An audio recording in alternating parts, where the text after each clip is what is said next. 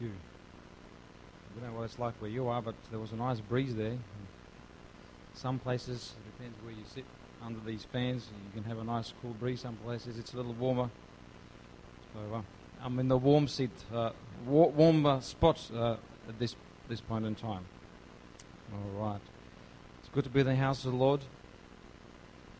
Amen. To know that uh, God is able to speak to us. Amen. Let's just pray briefly before we begin the message this evening. Lord Jesus, we know that you are God, that you are Lord, that you are the creator of all things, that you are, Lord, from the beginning of time until the end of time and everything in between. Lord Jesus, we thank you that we have your word, that we have, Lord, those who have gone before us. Lord Jesus, and we have your presence, Lord Jesus, to guide us. Pray that you would speak to us this evening in Jesus' name. Amen. If you would turn your Bible to the book of tricky word, Ecclesiastes, just after Proverbs. Psalms, Proverbs, Ecclesiastes. Ecclesiastes chapter three.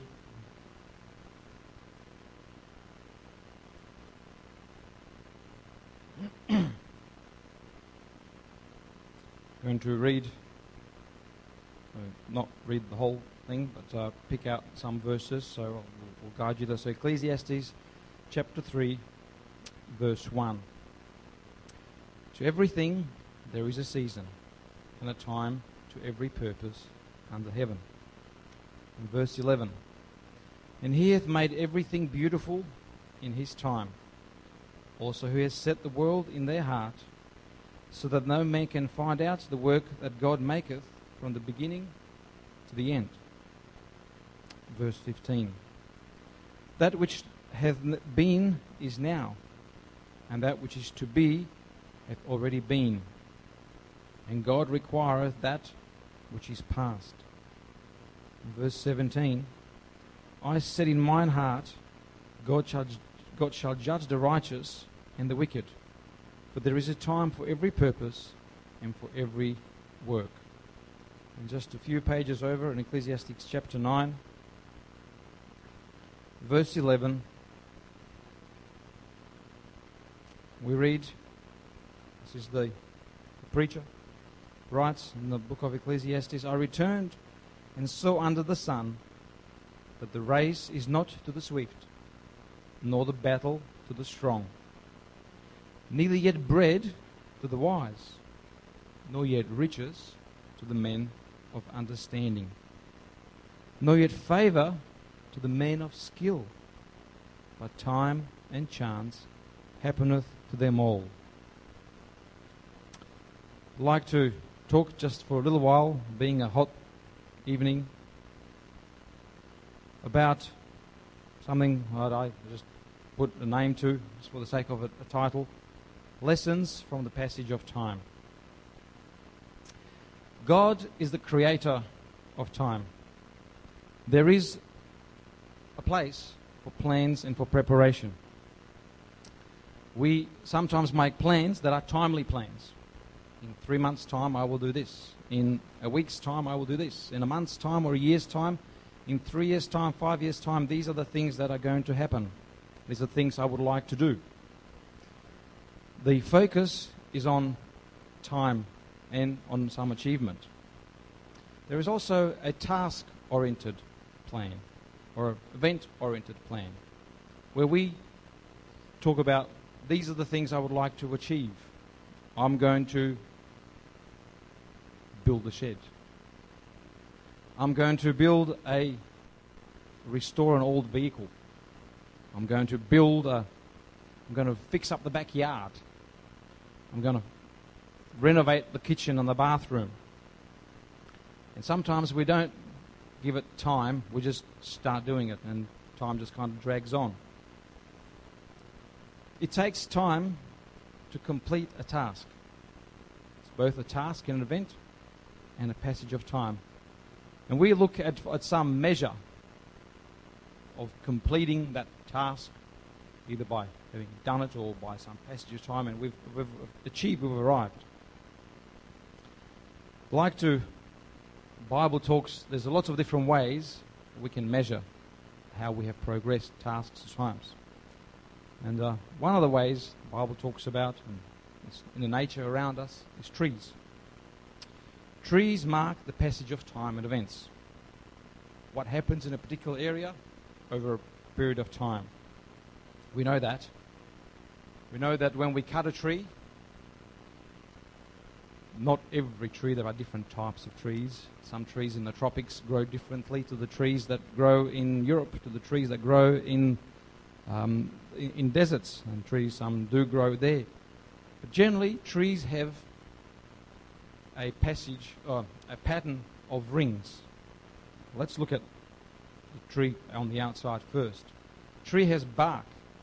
The bark, thick, thin, different types, different environments, protects the tree from extremes of temperature, from weather, from insects getting in, and from fungus attacking the tree. Immediately behind the bark, or if you're really technical and scientific, it's not immediately behind, but pretty close to it, there is the stuff that we know that's called sap. The sap flows close to behind the bark. And that part of the tree, that part of the, the wood, is called sapwood. Um, and that is the part that grows. That's the part that creates the ring. There's a light and a dark section of a tree. The light section means that the growth has occurred in the, in the early part of the growing season, where usually it grows quicker. It's usually spring. And then the darker ring occurs during the slower growing season, usually in summer. So the lighter and darker marks a cycle or a season. The behind the sapwood, just where the sap flows, is the heartwood. Everything else from that point to the middle of the tree is heartwood. Hardwood is no longer a living tree. Heartwood is dead tree. We still call it live tree, but it's actually hard, dead tree. It gives the tree its structure. It gives it its makeup. It's what holds it up. It's important. It is, it is what gives the tree strength.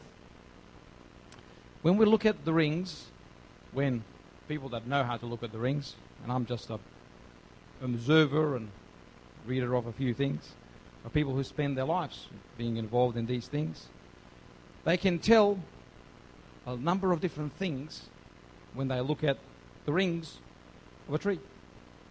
They can tell the growing patterns, when the tree has grown and when it hasn't grown. They can tell whether there's been stress to the tree of some kind. Perhaps there's been lack of water. They can tell whether the wind, whether the, the tree has been pushed to one side, or something's been pushing against it, or whether it's been leaning across. They can tell whether insects have infected the tree, or whether in fact there was a fire that was in the area. We know that not too long ago there were big fires not far away from Perth. Not all trees, not all forests that burn, burn the trees completely. In fact, if you go and have a look, a few months later, that black tall thing has got leaves growing out of it. And in time, that black bark will drop off. A new bark will grow. It'll hide that, what's happened. New leaves will grow. And the person that comes along later and cuts it is able to tell there was a fire here at the particular time from the time that the tree had grown. You can tell by reading between the rings how much sunlight there was, or the lack of sunlight, how much rainfall there was, the seasons that it went through, perhaps whether it was infected by fungus, because insects and fungus don't go into the hardwood really. They really just go behind the bark where it's, there's a lot of nutrition for them. These things, when a tree is cut, and it depends when you take it to a lumber yard, how they cut it. A tree can be cut lots of different ways, produce the maximum number of planks or the best looking planks or whatever they are. But it is these things that give the tree its character. It is the real wood. It is the real thing. There is an alternate type of wood, different types of wood. There's plywood, there's chipboard, sawdust, which is compressed. They're, they all have different, they, they have different uses. They have their place. But they lack the character. They're not the real thing. And so, if we want to use them in place where we would like to have some character, we apply something to them. We put some kind of a coating on them. Could be a vinyl film, could be a plastic film. We try and give it a pattern. We try and... Why do we do that? Because we want the feel, we want the look of the real wood, the real thing. Different cuts of the real tree show us different character of the tree. Those things that was the fungus infection, or things that was the insects, or where a branch came out and there's a pattern in there, or where a tree was leaning over and the patterns of the rings are going in a different direction. Those things we go, that looks nice. That's that's part of the tree. That's part of the character. And if you cut it along the grain or across the grain, you get lighter and darker. And in fact, if you put the planks next to each other, they're not the same. But it is the real thing, and we like the real thing. That character, it can't be reproduced. It only comes by events that take place over time. So what's what's the application? What's happened in your life? What's happened in my life? Depending on who we talk to, who we deal with, what situations we're in, there's a little sample that comes out from us that shows a little bit about us. And some things we, being people, have gone through. We don't want to show that too much because that's probably not the best part of our life. We want to show the better parts of life. And that's understandable. But God knows all those parts. The past acts of your life are the structure. It is who you are. It is the heartwood. It is, it is what makes you you. It shows various situations that have occurred, but it is not where the sap is flowing. It is not where life is at. The sap is growing on the outer. The new ring that's being formed, that's yet to be formed, or is being formed, is where the life of the tree is at, not where the hardwood is. Although the hardwood is important. Jesus is interested to see you make it. For you to find life, to have life, and for you to serve Him. It's about serving Him. We're not trees, and we can't, we, we, uh, we have a will, and we can decide. But like trees, there are things in our lives that show where we come from and what's happened to us, good, bad, or otherwise. It is the passage of time that gives us an opportunity to grow, to apply, to mature, to step up, to surrender. The passage of time. The time may be short, the time, time might be long. It may be a matter of days, weeks, months, it may be a matter of years. The thing is, when we focus on serving the Lord, time and events begin to lose their importance. We don't need to mark those things as time or things that have happened, because we're not marking it by that. We need, as people, to have some something that shows us some progress. Time, we divide days. God made that, and that, that's that's we need that. But when we serve the Lord, we don't do it by marking certain events that have happened, although they do happen and they're great, or time that we've served Him. But the important is that we serve the Lord. God doesn't count time like we do. God is the creator of time. We know that the Bible says, for Him, a thousand days, well, a thousand years is one year, or one day, or one day is a thousand years, or otherwise. Because God is the creator of time. He's not bound by it. He, he's not making that plan that in a thousand years this is going to happen. God is able to make time stand still. He has done that. He's able to make time go backwards. God is able to make things that to us don't make sense because He is over and above those things. God says, unless the Lord build a house, they build it in vain. Why? It's not about the, the effort of building or about the time of building, but it's about, are we doing this that we're serving the Lord? Are we doing this in God's will?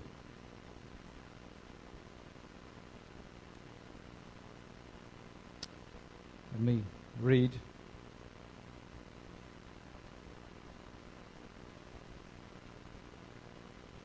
In Second Peter, I'll just find. I'll just read this in chapter three, verse seven and eight. God says, "But the heavens and the earth, which are now by the same word, are kept in store, reserved unto fire, against the day of judgment and the perdition of ungodly men. But beloved, be not ignorant of this one thing, that one day is with the Lord as a thousand years, and a thousand years as one day. The Lord is not slack concerning His promise, as some men count slackness, but is long-suffering to usward, not willing that any should perish, that all should come to repentance." This passage is by Peter. It's talking about the end days that are coming, and it's a, it's, a, it's a different context. But the point remains that God counts time differently to how we do, and that God is not slack, but that He is so long-suffering to usward. Long-suffering means that it takes time for us, that we should not perish, that we should come to repentance, but that we should turn to Him, and that we should serve, and that we should follow Him. So, like the tree, like the passage of time, there's, we can pull out lots of different examples of different people in the Bible, different events that have taken place. And Peter himself, we know he was one of God, he was one of Jesus' disciples. Went through, he went through a lot of events with Jesus over the time that Jesus was in ministry. I'm just going to mention just a very few. Peter's mother-in-law was healed when she was sick. When Jesus was, when they were in the boat, Jesus was walking across the sea or across the lake. Peter's the one that says, "Let me walk on water." When Jesus says, "Who do men say that I am?" Peter says, "Thou art the Christ, the Son of the living God." When Jesus was getting ready to be taken away and was going to go through that process of crucifixion, He sent Peter and John to prepare for the Passover. That colt, that upper room, that preparation was Peter and John. When he was, when they were at the Passover meal, Jesus was speaking to Peter. And then He said to him, "Before the cock crow twice, you'll deny me thrice." Peter, all full of zeal, said, I, I wouldn't do that. I've gone through all these things with Jesus, with you. But we know that when the time comes, and when He is taken, and when He is before Pharisees and Sadducees, and they're there judging Him, and the people are around, and they go, "You were there with Him." He says, "No, no, I don't know what you're talking about." And that's repeated three times, and the cock crows, and Peter weeps bitterly, because over a period of time, that zeal, that enthusiasm, that commitment, somehow it, it evaporated, and he realized that he wasn't what he thought he was, that he didn't have the strength to do what he thought he could. But you know, it didn't take too long, because we know that it was only fifty days after that day of Pentecost that Peter was involved. In fact, even before that, after Jesus was uh, was resurrected, the ladies, Mary, Martha and Mary, go to the tomb, and they say they find Jesus is not there. They run back to town, and they tell the Peter and they tell people, and Peter runs ahead of them. He get, goes to the tomb, and he finds out that there's just these empty clothes there, and he ponders. Something's happened. My denial, my feeling, my bitterness, my be- feeling sorry for myself, there's something more to this. And then he meets Jesus on the, sh- on the shore when Jesus comes and calls to him about, "Have you caught fish? Have you not caught fish?" He runs out and Jesus feeds them. And then that Jesus, at that point, Jesus asks Peter, lovest thou me? This happened after all those things. This happened after he denied him. This happened after he realized that he doesn't have the strength. And Jesus says to him, lovest thou me? Feed my sheep. Once, twice, three times. Maybe it was three times because Peter denied him three times. I don't know. But Peter realized that over the passage of time, that he, that there is something to this. And when the time came and he was with the others in the upper room, and people around were looking around what's going on, and all these people were praising God and speaking in tongues, it was Peter that stood up and spoke that message. Why are you marveling, marveling all you people? What are you looking at? This is what God has promised. And he gave them that message. And then he went on and he was with Paul and he wrote the book of Peter. Passage of time, the character, those things have formed him and strengthened him, made him bolder, even though he went through that period where he failed the Lord. Another example, in we read just a very short version of what happened to another key Bible character. In Galatians chapter one, I'll read what uh, a very short account of, of Paul. In verse eleven, but I certify you, brethren, this is Paul saying, that the gospel which was preached of me is not after man. For I neither received it of the man, neither was I taught it, but by the revelation of Jesus Christ. For you have heard of my conversation in times past in the Jews' religion, how that beyond measure I persecuted the church of God and wasted it, and profited in the Jews' religion above many my equals, in mine own nation, being more exceedingly zealous of the traditions of my fathers. But when it pleased God, who separated me from my mother's womb and called me by, by his grace, to reveal his Son in me, that I might preach him among the heathen, immediately I conferred not with flesh and blood. Neither went I up to Jerusalem to them which were apostles before me, but I went into Arabia, and returned again unto Damascus. And then after three years I went up to Jerusalem to see Peter, and abode with him fifteen days. But other of the apostles saw I none, save James, the Lord's brother. Now the things which I write unto you, behold, before God I lie not. Afterwards I came into the regions of Syria, Cilicia, and was unknown by face unto the churches of Judea, which were in Christ. But they heard only that he which persecuted us in times past now preacheth the faith which once he destroyed. And they glorified God in me. Then fourteen years after, I went up again to Jerusalem with Barnabas, and took Titus with me also. Paul, a zealous Pharisee of the old ways, of the religious ways, holding on to those things which were established and which were true, was persecuting those who didn't follow that way, but who had an understanding and revelation of who Jesus was. We read, it took some fourteen years before he really went to Jerusalem to, to see others who were Christians, who were living for God. What happened in that time? Well, that we can read about in the book of Acts. There's a number of things that took place. After Paul was converted and his blindness was healed, he stayed in Damascus. He, people around him shunned him, said, oh, we don't know about this Paul fellow. We, the Christians shunned him because um, they were They weren't sure because of his reputation which preceded him. But Barnabas took him under the wing and said, we we endorse Paul. And then others, Jews, heard about it, and Jews that he was part of wanted to stone him. So they led him over the the wall of the, the city, and he ran away. And he was safe. And then he went up to Antioch, and he spent some ten years teaching and preaching there. And then he went to Jerusalem, and then lots of passages. And this book of Galatians... Another book of Galatians are written many years after he did those things. The passage of time, and then other books that were written. The books were written about ten years after those journeys took place, which took some fourteen years after he was converted. twenty-five years plus. Those things that we read about, that Paul had written about, took place after his conversion, or quite a considerable period of time. The period of time that he spent serving God had strengthened him for God's work. Paul served the Lord. We can know lots of others. I'm just going to touch on them very briefly. Jonah, when God called him and said,